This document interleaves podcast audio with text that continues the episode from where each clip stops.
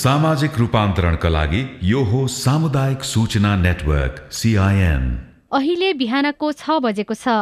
सामुदायिक सूचना नेटवर्क सिआइएनबाट अब प्रसारण हुँदैछ साझा खबर।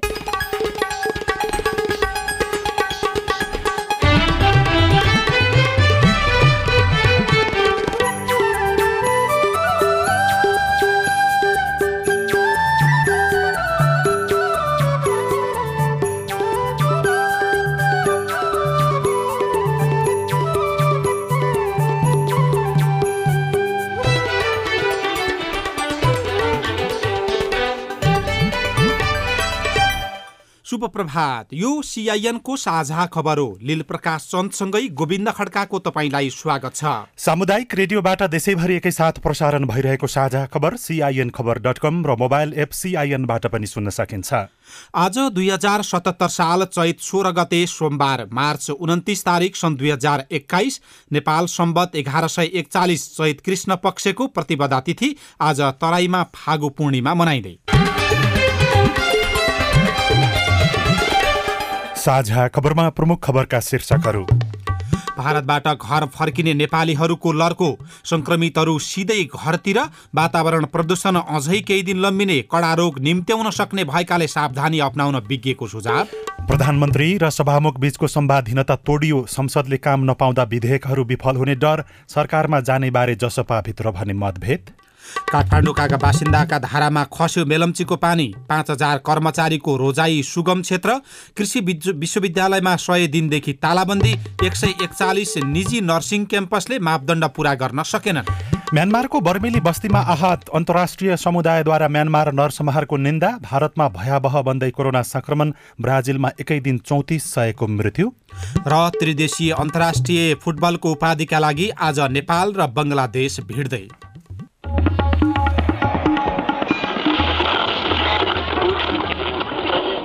सयौं रेडियो। हजारौं रेडियो कर्मी र करोडौं नेपालीको माझमा यो हो सामुदायिक सूचना नेटवर्क सिआइएन साझा खबरमा सबभन्दा पहिले कोरोना संक्रमितहरू थपिन थालेको र भारतबाट नेपालीहरू धमाधम फर्किरहेको प्रसङ्ग। पछिल्लो समय कोरोना संक्रमण तीव्र रूपमा बढ्दै गइरहेको छ। भारतबाट नेपालीहरू स्वदेश फर्किने क्रम पनि बढेको छ। कैलालीको गौरी फन्टा कञ्चनपुरको गड्डा चौकी र रूपन्देहीको बेलहिया तथा बाँकेको जमुना नाकाबाट दैनिक ठूलो संख्यामा नेपाली घर फर्किरहेका छन्। संक्रमण अत्यधिक रहेको भारतबाट यसपटक पनि बिना परीक्षण स्वदेश भित्रिँदा फेरि संक्रमण बढ्ने खतरा पनि देखिएको छ। केही दिन अघिसम्म गौरीफन्टा नाकाबाट दैनिक तीन सय नेपाली स्वदेश फर्किने गरेका थिए। एक साता यता भने यो संख्या दोब्बरले बढेको छ। अन्य नाकाको अवस्था पनि त्यस्तै छ। तर स्वास्थ्य सावधानीका लागि पनि परीक्षण तथा सावधानी त्यति प्रभावकारी रूपमा अप्नाइएको देखिँदैन। संक्रमणको जोखिम अत्यधिक रहेकै बेला लुम्बिनी प्रदेश अन्तर्गतका नाकामा बिना परीक्षण स्वदेश फर्किनेको संख्या बढेको स्थानीय बासिन्दाहरूले बताएका छन्। भारतमा कोरोनाको लहर फेरि तीव्र भएसँगै त्यहाँ पुगेका नेपालीहरू धमाधम घर फर्किरहेका छन्। लुम्बिनी प्रदेशका सामाजिक विकास मन्त्री सुदर्शन बरालले भने सावधानी अप्नाइएको सिआइएनसँग बताउनुभयो। नेपालभित्रै आइसकेपछि टेस्टिङ गर्ने प्रक्रिया चाहिँ अगाडि बढाएका छौँ। बनी बनाउ हालतकै आइसोलेसन सेन्टर र क्वारेन्टाइनहरू छन्। ती ठाउँहरूमा चाहिँ पुनः चाहिँ हाम्रो जनशक्ति मोबिलाइज गरेर समाधान गर्न सकिन्छ। पहिला जस्तो चाहिँ हामीले चाहिँ हतार हतारमा निर्माण गर्नुपर्ने अवस्था छैनन् स्थानहरू पनि आइडेन्टिफाई भइसकेको छ। इक्विपमेन्टहरू त्यसलाई आवश्यक पर्ने चिजहरू पनि छन्। त्यसो भएको हुनाले अ, त्यस्तो सङ्ख्या बढ्यो भने पहिला जस्तो हामीले चाहिँ हतार गर्नुपर्ने अवस्था रहँदैन। हामी इजिली चाहिँ म्यानेज गर्न सक्छौँ। कोरोना संक्रमण तीव्र बढिरहेपछि विशेष गरी सबभन्दा धेरै सुदूरपश्चिमबाट फर्किरहेको देखिएको छ। दिल्ली पन्जाब महाराष्ट्र गुजरात लखनऊ देहरादून लगायतका सहरबाट नेपालीहरू घर फर्किने क्रम बढेको छ। कञ्चनपुरको पुनर्वास नगरपालिका चार मोती बस्तीका एक व्यक्ति आइतबार हिजो भारतको बेङ्गलोरबाट घर फर्किनुभयो। कैलाली र कञ्चनपुरसँगको सीमा जोडिएको गौरीफन्टा नाकामा उहाँको एन्टिजेन परीक्षण हुँदा पोजिटिभ देखियो। तर कोरोना भाइरस संक्रमणको लक्षण नदेखिएको भन्दै सार्वजनिक यातायातबाटै उहाँलाई घर जान दिइयो। भारतबाट सँगै आएका उहाँका भाइको रिपोर्ट पनि पोजिटिभ नै देखियो। केही बेर नाका स्थित हेल्थ डेस्क बाहिर बसेर बेपत्ता हुनुभयो। प्रहरी र स्वास्थ्य कर्मीले खोजी गरे फेला पार्न सकेनन्। सुर्खेतको लेकबेसी चारका एक व्यक्तिको पनि एन्टिजेन परीक्षण गर्दा पोजिटिभ नै देखियो। ज्वरो बढी नरहेको भन्दै उहाँलाई पाँचवटा मास्क दिएर हेल्थ डेस्कका स्वास्थ्य कर्मीले घर पठाइदिए। उहाँ खचाखच बसमा चढेर घर जानुभयो। त्यस्तै अछामको मगलसैन चौधका एक व्यक्तिमा पनि कोरोना पोजिटिभ नै देखियो। उहाँलाई पाँचवटा मास्क दिएर घरमै आइसोलेसन बस्नु भनेर पठाइयो। उहाँ धनगढीबाट बस चढेर आज अछाम जाने तयारीमा रहनु भएको छ। सुदूरपश्चिममा सङ्क्रमण बढिरहे पनि प्रदेश सरकारले विशेष सावधानी अप्नाउन नसकेको नागरिकहरूले बताएका छन् तर सिआइएनसँग कुराकानी गर्दै सामाजिक विकास मन्त्री कृष्णराज सुवेदीले भने सुदूरपश्चिममा कोही पनि आइसोलेसनमा नरहेको र आत्तिहाल्नुपर्ने अवस्था नरहेको प्रतिक्रिया दिनुभयो। नयाँ वर्ष पनि आयो। नयाँ वर्षमा हाम्रो यो सुदूरपश्चिममा विशु पर्व मनाउने चलन छ। त्यो पनि भयो। फेरि होरी भयो। होरीलाई पनि अब ठुलै पर्वको रूपमा सुदूरपश्चिममा मनाउँछन्। त्यसैले होरी मनाउन पनि त्यसरी आएका हुन्। त्यो कोरोना कारणले आएको भन्ने यो हल्ला बढी भएको हो भन्ने बुझेको छु मैले त। अहिले आउने जाने क्रम उस्तै छ। आउने पनि आइरहेका छन्। जाने पनि गइरहेका छन्। त्यस्तो आत्ति हाल्नु पर्ने अवस्था अहिले छैन सुदूरपश्चिममा। सामुदायिक रेडियोहरूका अनुसार पाल्पा जिल्लामा सङ्कट व्यवस्थापन समिति बैठकले सबै स्थानीय तहमा क्वारेन्टाइन र आइसोलेसन तयारी अवस्थामा राख्न निर्देशन दिएको छ। कतिपय ठाउँमा अब बाहिरबाट आउनेलाई क्वारेन्टाइनमा राख्न समेत थालिएको छ। डढेलो र अन्य फोहोर हावाले वायुमण्डलमा पकड जमाउँदा वायु प्रदूषण झन कडा बन्दै गएको छ। कोही केही दिन अघिसम्म बिहानको समयमा केही बेर खुला आकाशमा चहकिलो घाम देखिन्थ्यो तर केही दिन यता मात्रै बिहानैदेखि साँझसम्म आकाश धुम्म बनेर सूर्यको किरण धरतीमा आउन सकेको छैन। वायु प्रदूषण उच्च रहेकाले काठमाडौँ लगायत देशका मुख्य सहरको आकाश नखुलेको हो। वायु प्रदूषणको असर हिमाली जिल्लामा समेत पुगेको छ। जुम्ला रारा क्षेत्रसम्म वायु प्रदूषणले असर असरले आकाश ढाक्न पुगेको छ। यो अवस्थामा दुई तिन दिनमा सुधार आउने अपेक्षा गरिए पनि अझै लम्बिन सक्ने वातावरण विभागले जनाएको छ। विभागको प्रदूषण सूचकले काठमाडौँ लगायतका सहरमा वायु प्रदूषण कडा बन्दै गएको देखाएको हो। काठमाडौँ सौराहा पोखरा किर्तिपुर सिमरा झापा लगायतका सहरको वायु प्रदूषणको सूचक हरेक घण्टा दुई सय पचासको हाराहारीमा पुग्ने गरेको छ। यो मानव स्वास्थ्यका लागि अति हानिकारक वायुको अवस्था हो। यो बाहेक जुम्ला रारा धनकुटा लगायतका क्षेत्रमा विगत चौबिस घण्टामा उच्च स्तरमा प्रदूषणको सूचक बढेको देखिन्छ। बालबालिका ज्येष्ठ नागरिक श्वास प्रश्वास सम्बन्धी बिरामी र मुटु रोगीहरूलाई सकेसम्म घर बाहिर ननिस्कन वातावरण विभागले भनेको छ। केही दिन यता काठमाडौँ लगायत देशभरका एकाएक बढेको प्रदूषण बिहान र बेलुका झनै खतरा हुने गरेको पाइएको हो। प्रातकालीन भ्रमण नगर्न पनि चिकित्सकहरूले सुझाव दिएका छन्। यसैबीच डढेलो लागेका कारण यो आकाशमा धुम्मको अवस्था आएको विज्ञहरूले बताउने गरेका छन्। सिआइएनसँग कुराकानी गर्दै भू संरक्षण विभागका जिआइएस शाखाका उपसचिव सुन्दर शर्माले डढेलो नियन्त्रणका लागि पनि प्रयास भइरहेको र यो प्रयास सफल हुने बित्तिकै आकाश धुम्म हुने स्थितिमा कमी आउने पनि उहाँले बताउनुभयो। वन तथा भू संरक्षण विभाग पनि यसमा लागिरहेको छ। हामीहरूले केही सामग्रीहरू यहाँ राखेका पनि छौँ। कतै त्यस्तो परिहाल्यो भनेदेखि सहयोग गर्ने हिसाबले वन तथा भू संरक्षण विभागमा पनि राखेका छौँ। स्रोत र साधनको कमीले गर्दाखेरि हामीले चाहे जस्तो किसिमले चाहिँ गर्न सकेको छैनौँ। यो कुरो हामीले मान्नुपर्छ। र अब आउँदा वर्षहरूमा छरिएर रहेका जुन प्रयासहरू छन् विभिन्न सरकारवालाहरू छन् त्यसलाई एकत्रित गरेर रणनैतिक हिसाबले हामीहरू चाहिँ अब अगाडि बढ्नुपर्छ भनेर अहिले वन तथा वातावरण मन्त्रालय र गृह मन्त्रालय अन्तर्गत राष्ट्रिय विपद न्यूनीकरण तथा व्यवस्थापन प्राधिकरणको बिचमा समन्वय भएर अहिले कामहरू भइरहेको छ। तर अझै पनि डढेलोको जोखिम भने टरेको छैन। दक्षिण एसियाली डढेलो नियन्त्रण सञ्जालका अनुसार शुक्रबार चौन्न जिल्लाका चार सय सैँतिस स्थानमा शनिबार एकाउन्न जिल्लाका दुई सय नौ र हिजो एकाउन्न जिल्लाको दुई सय त्रियासी स्थानमा डढेलो देखिएको छ। बिहिबार पैँतालिस जिल्लाका चार सय उनासी स्थानमा डढेलो लागेको थियो। यसबाहेक बस्तीका कैयौँ क्षेत्रमा दिनहु आग लागि हुँदा आगो बस्ती पस्ने जोखिम पनि उत्तिकै बढेको छ।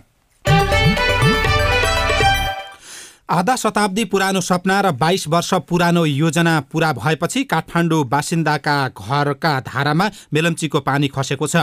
हिजो चाभेलको महाङ्काल स्थित वितरण केन्द्रबाट सिफल स्थित त्रिपुरेश्वर क्षेत्र पार्टीमा पानी वितरण गरिएको थियो। काठमाडौँका बासिन्दाका धारामा पानी खसेपछि नागरिकहरू खुसी देखिएका थिए। आज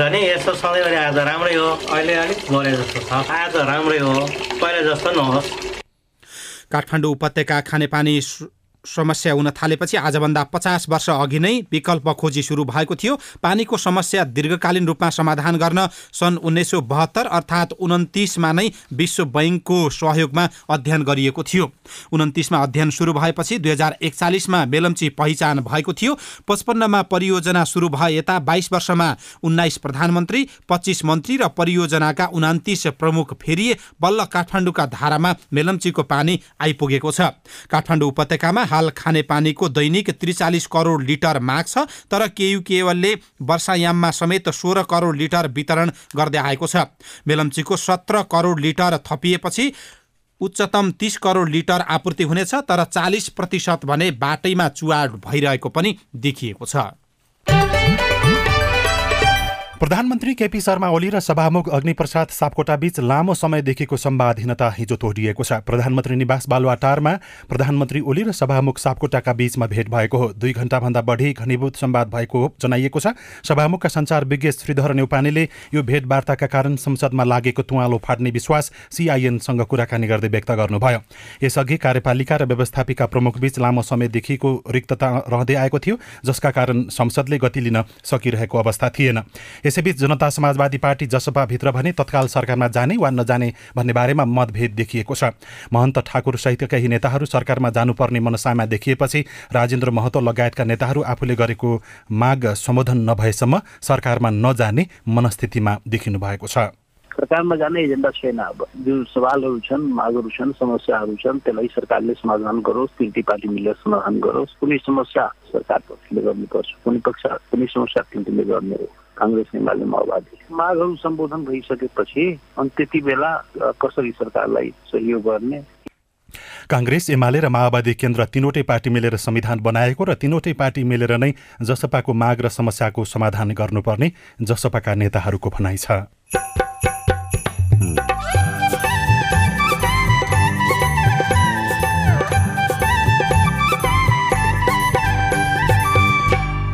सामुदायिक सूचना नेटवर्क सिआइएन मार्फत देशैभरि प्रसारण भइरहेको साझा खबरमा स्थानीय अनुगमन समितिको कामबाट नागरिक असन्तुष्ट। उपभोक्ता हकित र समस्याका चाहिँ विषयमा त्यति राम्रोसँग काम गरेको पनि देखिँदैन। पाँच हजार कर्मचारीको रोजाई सुगम क्षेत्र कृषि विश्वविद्यालयमा सय दिनदेखि तालाबन्दी एक सय एकचालिस निजी नर्सिङ क्याम्पसले मापदण्ड पूरा गर्न सकेनन्। लगायतका खबर बाँकी नै छन्। सिआइएनको साझा खबर सुन्दै गर्नुहोला। भो छोरी अनुहार मलिनो बाबासँग भन। साथी जस्तै मान सुनाउ कति नलजाइकन रगत बग्यो तिघ्रा हुँदै छैन मन पढाइमा। झर्को लाग्छ किन भन्नु छोरीको यो सोधाइमा। वाह छोरी बधाई छ बधाई महिला पक्का बन्यो। बसौ खेलौ रमाउ तिमी त महिनावारी भयो। पेट दुखे ढाड दुखेमा भन्नु है छोरी नलुकाऊ पट्टु प्याड कप सब छन् तिम्रा रोजी रोजी लगाऊ। मर्यादित महिनावारीका कुरा अब गरौँ पुरा। राधा पौडेल फाउन्डेसन र सामुदायिक सूचना नेटवर्क सिआइएन सामुदायिक वन उपभोक्ताहरूको सामूहिक बिमा सम्बन्धी सूचना।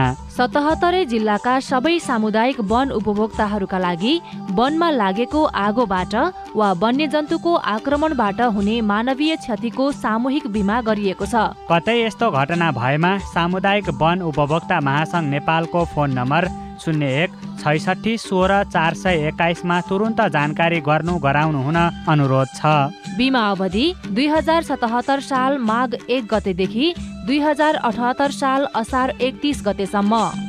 सामुदायिक वन उपभोक्ताहरूको हितका लागि अमेरिकी अन्तर्राष्ट्रिय विकास नियोग युएसएआइडीको आर्थिक सहयोगमा सञ्चालित हरियो वन कार्यक्रम सामुदायिक वन उपभोक्ता महासङ्घ नेपाल र अकोराब। गर्मियामा आउँछ हजुर तातो खडेरी। आगो लागि बाट बच्न अति जरुरी। हे गर्मियामा आयो हजुर सुकिसक्यो घाँस। वनमा आगो लाग्यो भने जीव जन्तुको नासा। वनमा आगो लाग्यो भने वन जङ्गल खान्छ। वनमा हुने जीव जन्तुले साह्रै पिर मान्छ। फागुनदेखि जेठसम्म आगो लाग्ने डर। आफ्नो आफ्नो वन जङ्गलको आफै रक्षा गर। गर्मियामा आउँछ हजुर तातो खडेरी। आगो लागिबाट बच्न अति जरुरी। वनमा जाँदा सलाई लाइटर जस्ता आगजन्य वस्तुको प्रयोग नगरौँ। वन छेउमा स्याउला झारपात नजलाऊ वनमा आगो लाग्नै नदिऊ लागिहालेमा होसियारीपूर्वक आगो निभाइहालौँ। सामाजिक हितका लागि सामुदायिक रेडियो प्रसारक सङ्घ अकोराब। सामाजिक रूपान्तरणका लागि यो हो सामुदायिक सूचना नेटवर्क सिआइएन तपाईँ अहिले देशभरिका सामुदायिक radio CIN Khabar dot com र मोबाइल एप सिआइएनबाट एकैसाथ साझा खबर सुनिरहनु भएको छ। अब काठमाडौँबाट आज पत्र पत्रिका कान्तिपुर दैनिकले पहिलो पन्नामै सरकारको साथ नपाउँदा संसदीय समितिले टुङ्ग्याएका विधेयकको प्रतिवेदन समेत सभामा पेश हुन नसकेको खबर छापेको छ। प्रतिनिधि सभाकै राज्य व्यवस्था तथा सुशासन समितिले पारित गरेको निजामती कर्मचारी सम्बन्धी विधेयक सभामा पेश गर्न मात्रै बाँकी छ। यही समितिले सभामा पेश गरिसकेको नागरिकता सम्बन्धी विधेयकको प्रतिवेदन समेत प्रक्रियामा लगिएको छैन। प्रतिनिधि सभाबाट टुङ्गो लागेर राष्ट्रिय सभाबाट पारित भएको बिरुवा सम्बन्धी विधेयक पनि प्रतिनिधि सभामा पेश हुन सकेको छैन। राष्ट्रिय सभामा संशोधन भएको भएको विषय प्रतिनिधि सभाले स्वीकार गरेपछि मात्रै प्रमाणीकरणका लागि सभामुखले राष्ट्रपति कार्यालयमा पठाउनु पर्ने व्यवस्था रहेको छ। भित्री पन्नामा अर्को खबर छ एक सय एकचालिस निजी नर्सिङ कलेजले मापदण्ड पूरा गर्न सकेका छैनन्। चिकित्सा शिक्षा ऐनको व्यवस्था अनुसार मापदण्ड नपुगेका एक सय एकचालिस नर्सिङ कलेज सङ्कटमा पर्ने भएका छन्। प्राविधिक शिक्षा तथा व्यावसायिक तालिम परिषद सिटी भिटीबाट सम्बन्धन लिएका नब्बे पूर्वाञ्चल विश्वविद्यालयका त्रिचालिस र पोखरा विश्वविद्यालयबाट सम्बन्धन पाएका आठ निजी नर्सिङ कलेज मापदण्ड पूरा नगरेर बन्द बन्द हुने अवस्थामा कर्मचारीको रोजाई सुगम शीर्षकमा भित्री पन्नामा छ। सङ्घीय मामिला मन्त्रालयले जाजरकोटका जिल्ला समन्वय अधिकारी ध्रुवप्रसाद कोइरालालाई गत फागुन अठाइस गते बाजुराको बढी मालिका नगरपालिकाको प्रशासकीय अधिकृतमा सरुवा गर्यो। चैत नौ गते बढी मालिकामा हाजिर भएकै दिन उहाँलाई सोही जिल्लाको त्रिवेणी नगरपालिकामा सरुवा गरिएको औपचारिक खबर आयो। त्यहाँबाट पनि एघार दिनमै अर्को नगरपालिका सरुवा गरियो। अहिले उहाँ औपचारिक सरुवा पत्र कुरेर बसिरहनु भएको छ। भर्ना गर्न नपाउने सङ्घीय सरकारले नपठाउने कर्मचारी दुर्गममा बस्नै मान्दैनन् अनि कसरी काम गर्न सकिन्छ भनेर स्थानीय जनप्रतिनिधिहरूले बताउने गरेका छन्। राजधानी दैनिकले सर्वोच्चको आदेश कार्यान्वयनमा आलटाल शीर्षकको खबर छापेको छ। वेतन सम्बन्धी छुट्टै मन्त्रालय समेत खडा गरेर काम गरिरहँदा नेपालले भने अझै त्यो सम्बन्धी कानुन निर्माणमा पनि चासो दिएको छैन। सर्वोच्च अदालतले जलवायु परिवर्तन उत्पन्न हुने जोखिमलाई ध्यान दिँदै दुई वर्ष अघि नै त्यो कानुन बनाउन सरकारलाई आदेश दिएको थियो। तर सर्वोच्चले आदेश दिएको दुई वर्षसम्म पनि सरकारले कानुन निर्माणमा चासो नदिएको पत्रिकाले लेखेको छ। नयाँ पत्रिका दैनिकले पहिलो पृष्ठमा कृषि विश्वविद्यालयको तालाबन्दी छापेको छ। प्राध्यापक प्राध्यापकहरूका सङ्गठन र कर्मचारी समेतले रामपुर स्थित कृषि तथा वन विज्ञान विश्वविद्यालयको उपकुलपति रजिस्ट्रारको कार्यालय रहेको प्रमुख प्रशासनिक भवनमा ताला लगाएको सय दिन बितेको छ। तर विश्वविद्यालयका पदाधिकारीले असन्तुष्ट पक्षसँग छलफल गरी समस्या समाधान गर्न सकेका छैनन् जसका कारण कैयौँ महत्त्वपूर्ण काम प्रभावित भएका छन्। सभा बस्न सकेको छैन। पास नगरी बजेट खर्च भइरहेको भवानीश्वर गौतमले लेखेको खबरमा उल्लेख छ। भित्री पन्नामा दुई सय अडचालिस सार्वजनिक शौचालय बनाउने योजना अगाडि सारियो तर चार वर्षदेखि त्यो योजना अलपत्र भएको खबर छापेको छ। काठमाडौँ महानगरपालिकाले चार वर्षसम्म पनि ठाउँ पहिचान गर्न नसकेपछि शौचालय बनाउने जिम्मा ओडा कार्यालयलाई लगाएको छ। ओडा कार्यालयले पनि त्यो काम अगाडि बढाउन सकेका छैनन्। साझा खबरमा प्रस्तुत छ अब कोरोना क्याप्सुल। बाढी पहिरो खेपियो हुरी छेकियो। संसारकै विनाशकारी भुइँचालो नि जितियो के नै हो र यो कोरोना खोप लगाइ जितिन्छ। नमस्कार म कृष्ण ताम्राकार। कोरोनाको तेह्रौँ क्याप्सुलमा तिनवटा डोजहरू छन्। यी क्याप्सुल आज तराई मधेसमा खेलिँदै गरेको होली र नेपाल भारत सीमा क्षेत्रमा बढ्दो कोरोनाको जोखिमका विषयमा छन्। कोरोना क्याप्सुलका आजका डोजहरू दिँदै हुनुहुन्छ प्रदेश दुईका स्वास्थ्य निर्देशक डाक्टर विजय कुमार झा। फागु पूर्णिमाले हिजो पहाडका कुना कन्दरामा रङ भर्यो। आज तराई र मधेस होलीको रङमा रङ्गिन थालेको छ। होली खेल्न तराई मधेसका धेरै नेपाली आफ्नो माइती माउली र ससुराली भारत जान्छन्। नेपालमा रहेको माइती माउली र ससुरालीमा होली खेल्न भारतीय नागरिक नेपाल आउँछन्। भारतमा कोरोनाको सङ्क्रमण तीव्र भएको यो पालिको होली सीमा वारिपारी नाता गोता हुनेले कसरी मनाउने? सुनौ कोरोना क्याप्सुलको पहिलो डोज। यो यस्तो विपदको अवस्थामा भिडभाड गर्नु ठिक हुँदैन एकदमै संयमित हुनु पर्यो भिडभाड गर्नु भएन घरमै चाहिने त्यो होली मनाउनु पर्यो आफू आफू भित्रमा चाहिँ मनाउनु पर्यो बाहिर चाहिँ सडकमा गएर भिडभाड गरेर होली बनाउन थाल्यौँ खेल्न थाल्यौँ भने चाहिँ सबैलाई सारिसकेको अवस्था हुन्छ रोग सरिसकेको अवस्था हुन्छ। त्यस कारणले मुभमेन्टलाई घटाउनु पर्यो। एकदमै इमर्जेन्सी छ भने बोर्डर पोस्टमा रहेका सुरक्षाकर्मीहरू स्वास्थ्य कर्मीहरूसँग सोधी वरिकन ठेगानाहरू टेलिफोन नम्बरहरू त्यो जानकारी गराएर चाहिँ जानु पर्यो। आफ्नो हेल्थको अवस्था कस्तो छ त्यो कुराहरू चाहिँ नोट डाउन गराएर जानु पर्यो। जो अब यो कोरोनाको फेरि अर्को दोस्रो वेभ चाहिँ आउँदैछ। आइसक्यो भनौँ न अब अब हामी त तयारीमा लागेका छौँ रोकथामको तयारीमा। त्यस कारणले सम्पूर्ण प्रदेशवासी जनता र सबै सरोकारवालाहरू सबै मिलेर त्यो रोकथामपट्टि लाग्नु पर्यो। हिड्युल बढी गरिदिनु भएन। सङ्क्रमित त आफ्नै स्वास्थ्यको लागि हो नि। त्यो त रोक्न सकियो नि। पोहोर साल मनाउन नपाएर होली पर्व फिक्क भयो। यो पालि लकडाउन नभए पनि खतरा यथावत छ। यो खतराबाट बच्न होली पर्व मनाउँदा आज के कस्ता सावधानी अप्नाउने? डाक्टर विजय कुमार झाको आवाजमा सुनौ। आजको कोरोना क्याप्सुलको दोस्रो डोज। आफ्नै परिवारको बिचमा चाहिँ जो फ्यामिलीमै चाहिँ बसेर सामान्य तरिकाले खेल्नु पर्यो होइन? नबनाउने भनेको होइन होली मनाऊ तर स्वस्थकर किसिमले मनाऊ। अब रङ दल्नलाई चाहिँ त जानै पर्यो अबिर लगाउन जानै पर्यो। त्यो गएपछि भिडभाड त्यहाँ हुने नै भयो। त्यो स्टाइलको होली चाहिँ नि यसपालि खेलिदिनु भएन। वैज्ञानिक तरिका चाहिँ अरू केही पनि छैन। आफू सञ्जमित घरभित्र बस्ने घरभित्र होली मनाउने बरु मिठो मिठो खाने होइन आफूमा चाहिँ घुलमिल गर्ने तर चाहिँ बाहिर धेरै सम्पर्कमा चाहिँ जानु भएन। कोरोना क्याप्सुलको तेस्रो तथा अन्तिम डोज आफू होली खेल्न जाँदा अप्नाउनु पर्ने सावधानी र होली खेल्न आउने पाहुनाको स्वागत कसरी गर्ने भन्ने विषयमा? वैज्ञानिक तरिका त के हो भने बाहिरबाट आएका छन् भने क्वारेन्टाइन चाहिँ गर्नै पर्छ हेर्नुहोस्। केही दिन चाहिँ सात दिन दस दिन अलग राख्नै पर्ने हुन्छ।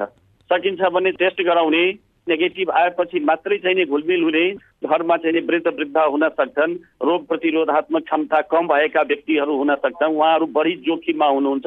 परिवारको मेम्बरहरूलाई चाहिँ बचाउनको लागि आगन्तुकलाई चाहिँ अलिक चाहिँ त्यो दूरी कायम गरेर चाहिँ राख्नु पर्यो। बरु छुट्टै कोठामा चाहिँ राख्ने जबसम्म प्रमाणित हुँदैन। त्यो भनेको अनादर होइन। त्यो उहाँकै चाहिँ जीवनको लागि त्यो परिवारकै जीवनको लागि हो नि। त्यो भनेको त रेस्पेक्ट हो। उहाँको हेल्थप्रतिको चाहिँ आदर हो सम्मान हो। अघिल्ला दिनहरू चाहिँ सम्झिनु पर्यो हामीले चाहिँ त्यो कुरा सम्झेर चाहिँ व्यवहार गरौँ। आजको क्याप्सुलका डोजहरूका लागि प्रदेश दुईका स्वास्थ्य निर्देशक डाक्टर विजय कुमार झालाई धन्यवाद। र कोरोना क्याप्सुल सुन्नुभएकोमा तपाईँलाई पनि धन्यवाद। होली मनाउँदा पनि कोरोना सङ्क्रमणबाट बच्न बेला बेलामा साबुन पानीले हात धुँदै गर्नुहोला। लौ त कोरोनाको अर्को क्याप्सुलमा फेरि भेटौँ। अब विदेशको खबर गत माघ उन्नाइसको सैन्य कुपछि म्यानमार बर्मामा लोकतन्त्र पक्षधर आन्दोलनमा छन्। दिनहु सरकार विरोधी प्रदर्शन भइरहेको छ। सैन्य दमन पनि तीव्र बनेको छ। तर बर्मेली बस्ती आहतमा छ। म्यानमारमा जारी सैन्य दमनमा आफन्तलाई केही भयो कि भन्ने चिन्तामा बर्मेली नेपालीहरू रहेका छन्। अन्तर्राष्ट्रिय समुदायले भने म्यानमार नरसंहारको निन्दा गरेको छ। म्यानमारमा शनिबार भएको सैनिक नरसंहारको अन्तर्राष्ट्रिय समुदायले निन्दा गरेको हो। संयुक्त राष्ट्रसङ्घ युरोपेली सङ्घ अमेरिका बेलायत अस्ट्रेलिया जापान लगायतले लोकतन्त्र पक्षधर प्रदर्शनकारीहरूमाथि सुरक्षाकर्मीले गरेको चरम दमन अस्वीकार्य भएको बताएका हुन्। स्थानीय सैनिक शासनको विरोधमा शनिबार गरिएको प्रदर्शनमा सुरक्षाकर्मीले गोली प्रहार गर्दा एक सय चौधजना मारिएको स्थानीय सञ्चार माध्यमहरूले बताएका छन्। अन्तिम संस्कारमा सहभागी भएकामाथि हिजो पनि सुरक्षाकर्मीले गोली चलाएको छ। हिजो थप दुईजना प्रदर्शनकारीको मृत्यु भएको छ। भारतमा कोरोना महामारी झन् भयावह बन्दै गएको पाइएको छ। भारतमा कोरोना भाइरसको सङ्क्रमण फेरि भयावह बन्न थालेपछि विभिन्न राज्यहरूमा लकडाउन र रात्रिकालीन कर्फ्यू घोषणा गर्ने क्रम सुरु भएको छ। हिजो मात्र भारतमा बैसठी हजारभन्दा बढी सङ्क्रमित थपिए। भारतको स्वास्थ्य तथा परिवार कल्याण मन्त्रालयका अनुसार पछिल्लो चौबिस घण्टामा बैसठी हजार सात सय चौधजनामा भाइरसको सङ्क्रमण पुष्टि भएको हो। र ब्राजिलमा कोरोना भाइरसको सङ्क्रमणका कारण एकै दिन तीन हजार चार सयभन्दा बढीको मृत्यु भएको छ। अधिकारीहरूले बितेको चौबिस घण्टाको अवधिमा भाइरसको सङ्क्रमणका कारण तीन हजार चार सय अडतिसजनाको मृत्यु भएको पुष्टि गरेको अन्तर्राष्ट्रिय सञ्चार माध्यमहरूले उल्लेख गरेका छन्। अब खेल खबर थ्री नेसन्स कपका रूपमा छ वर्षपछि त्रिपुरेश्वर स्थित दशरथ रङ्गशालामा अन्तर्राष्ट्रिय फुटबल फर्किएको छ। यस्तोमा नेपाली टोलीलाई घरेलु मैदानमा आज उपाधि जित्ने अवसर रहेको छ। नेपालले आज थ्री नेसन्स कपको फाइनलमा चिर परिचित प्रतिद्वन्दी बङ्गलादेशको सामना गर्दैछ। खेल साँझ पाँच तिस बजेपछि हुनेछ। दुई खेल दुई अङ्क सात गोलविहीन यात्रा तय गरेको नेपालले बिहिबार किर्गिस्तान र शनिबार बङ्गलादेशसँग गोलरहित बराबरी खेलेको थियो। र त्रिभुवन आर्मी फुटबल क्लब किर्गिस्तानको टोलीसँगको मैत्रीपूर्ण खेलमा हिजो गोल रहित बराबरीमा रोकिएको छ। जनप्रतिनिधिको नेतृत्वमा अनुगमन समिति प्रभावकारितामा भने शङ्का रिपोर्ट अरू खबर र कार्टुन पनि बाँकी नै छ। सिआइएनको साझा खबर सुन्दै गर्नुहोला।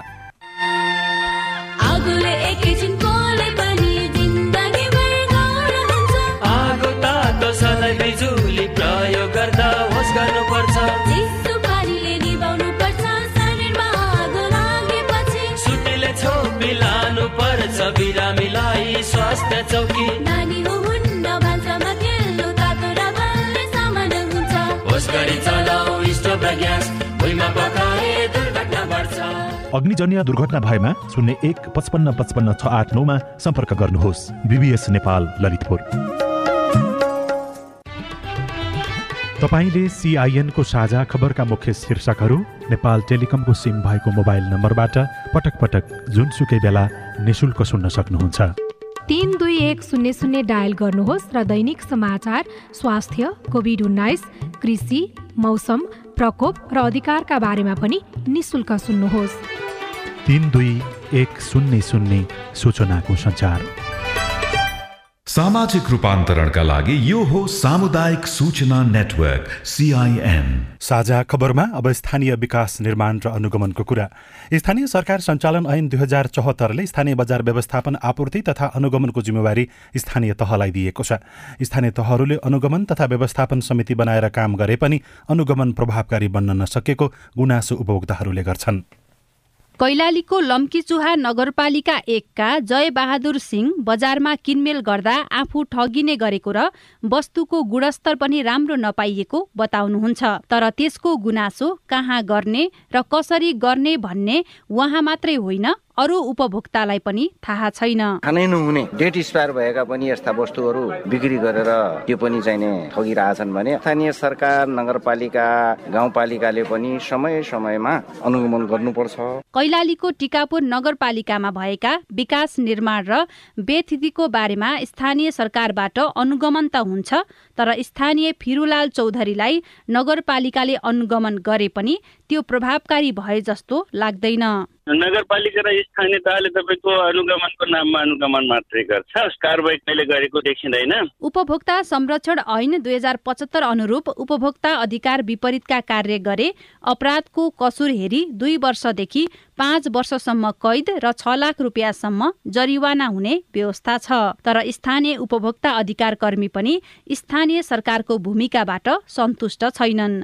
राष्ट्रिय उपभोक्ता मञ्च स्याङ्जाका अध्यक्ष राजेन्द्र मरासिनी। हाम्रो स्याङ्जामा एघारवटा पालिका छन्। एघार पालिकाहरूले चाहिँ यो बजार अनुगमनको पाटोमा खासै ध्यान दिएको देखिँदैन। उपभोक्ता हकित र समस्याका चाहिँ विषयमा त्यति राम्रोसँग काम गरेको पनि देखिँदैन। उपभोक्ता समितिले पनि चाड पर्वको समयमा मात्र अनुगमन गर्ने तर अन्य समयमा अनुगमन नगर्ने प्रवृत्ति दोहोरिँदै आएको गुनासो बढ्न थालेको छ। सिराहाको कर्जनहा नगरपालिकाका उपप्रमुख ज्ञान कुमारी श्रेष्ठ। चाडबाडलाई केन्द्रित गरेर जस्तो दसैँतिर अनि लकडाउनको बेलामा अनि तिहारमा छैटहरूमा त्यसरीकन अनुगमन गर्छौँ। बजार व्यवस्थापन आपूर्ति तथा बजारीकरणको अधिकार स्थानीय तहलाई छ। अधिकांश स्थानीय तहले उपप्रमुखको संयोजकत्वमा अनुगमन समिति पनि बनाएका छन् तर उनीहरूका बाध्यता पनि कम छैनन्। सुर्खेतको वीरेन्द्रनगर नगरपालिकाका उपप्रमुख मोहन माया ढकाल। उनीहरूलाई गर्ने कारवाहीको अवस्था के भन्ने कुराहरूमा स्थानीय तहले चाहिँ कारवाही गर्दाखेरि त्यस्तो साह्रो अधिकारहरू धेरै नहुँदाखेरि पनि स्थानीय तहले गरेका अनुगमनमा कतिपय अवस्थामा अलिक गाह्रो देखिएको छ। उपभोक्ताको हित विपरीतका क्रियाकलाप भएको पाइए पनि चिनजान वा राजनीतिक आस्थाका आधारमा कारवाहीबाट उन्मुक्ति दिने गरेको पाइएको छ। यसबाट उपभोक्ता समिति र स्थानीय सरकारको काम कारवाहीप्रति नागरिक विश्वस्त हुन सकेका छैनन्। सीता शर्मा सिआइएन काठमाडौँ। यो रिपोर्टसँगै हामी साझा खबरको अन्त्यमा आइपुगेका छौँ। सामुदायिक रेडियो प्रसारक सङ्घद्वारा सञ्चालित सिआइएनको बिहान छ बजेको साझा खबर सक्नु अघि मुख्य मुख्य खबर फेरि एकपटक। भारतबाट घर फर्किने नेपालीहरूको लर्को संक्रमितहरू सिधै घरतिर। वातावरण प्रदूषण अझै केही दिन लम्बिने कडा रोग निम्त्याउन सक्ने भएकाले सावधानी अपनाउन विज्ञको सुझाव। प्रधानमन्त्री र सभामुख बीचको संवाद हिन्ता तोडियो। संसदले काम नपाउँदा विधेयकहरू विफल हुने डर सरकारमा जानेबारे जसपाभित्र मतभेद। काठमाडौँवासीका धारामा खस्यो मेलम्चीको पानी पाँच हजार कर्मचारीको रोजाइ सुगम क्षेत्र कृषि विश्वविद्यालयमा सय दिनदेखि तालाबन्दी एक सय एकचालिस निजी नर्सिङ क्याम्पसले मापदण्ड पूरा गर्न सकेनन्। म्यानमारको बर्मेली बस्तीमा आहत अन्तर्राष्ट्रिय समुदायद्वारा म्यानमार नरसंहारको निन्दा भारतमा भयावह बन्दै कोरोना संक्रमण ब्राजिलमा एकै दिन चौतिस सयको मृत्यु। र त्रिदेशीय अन्तर्राष्ट्रिय फुटबलको उपाधिका लागि आज नेपाल र बङ्गलादेश खेल्दै। साझा खबरको अन्त्यमा पालो आएको छ। कार्टुनको कान्तिपुर दैनिकमा अबिनले बनाएको गजब सभा शीर्षकको कार्टुन लिएका छौँ। यो कार्टुनमा मेलम्चीको पानी र राजनीतिक दलको चुनावी नारासँग जोडेर व्यङ्ग्य गर्न खोजिएको छ। यहाँ मेलम्चीको पानी आएकोमा एकजना महिलाले खुसियाली का साथ केही कुरा भन्नुभएको छ। उहाँले खुसियाली मनाउँदै गर्दा नजिकै पुगेका एकजना पुरुषले त्यसको प्रतिक्रिया दिनुभएको छ। तल चाहिँ यस्तो लेखेको छ। मेलम्चीको पानी झर्यो? हो र? आज अब चुनावमा के भनेर भोट माग्ने त? हवस् त प्राविधिक साथी सुभाष पन्तलाई धन्यवाद। अहिलेलाई गोविन्द खड्का र लील प्रकाश चन्द विदा भयौँ। तपाईँको आजको दिन शुभ होस् नमस्कार। यसपछि देशभरिका सामुदायिक रेडियोबाट कार्यक्रम हाम्रो पालिका प्रसारण हुनेछ। सुन्ने प्रयास गर्नुहोला।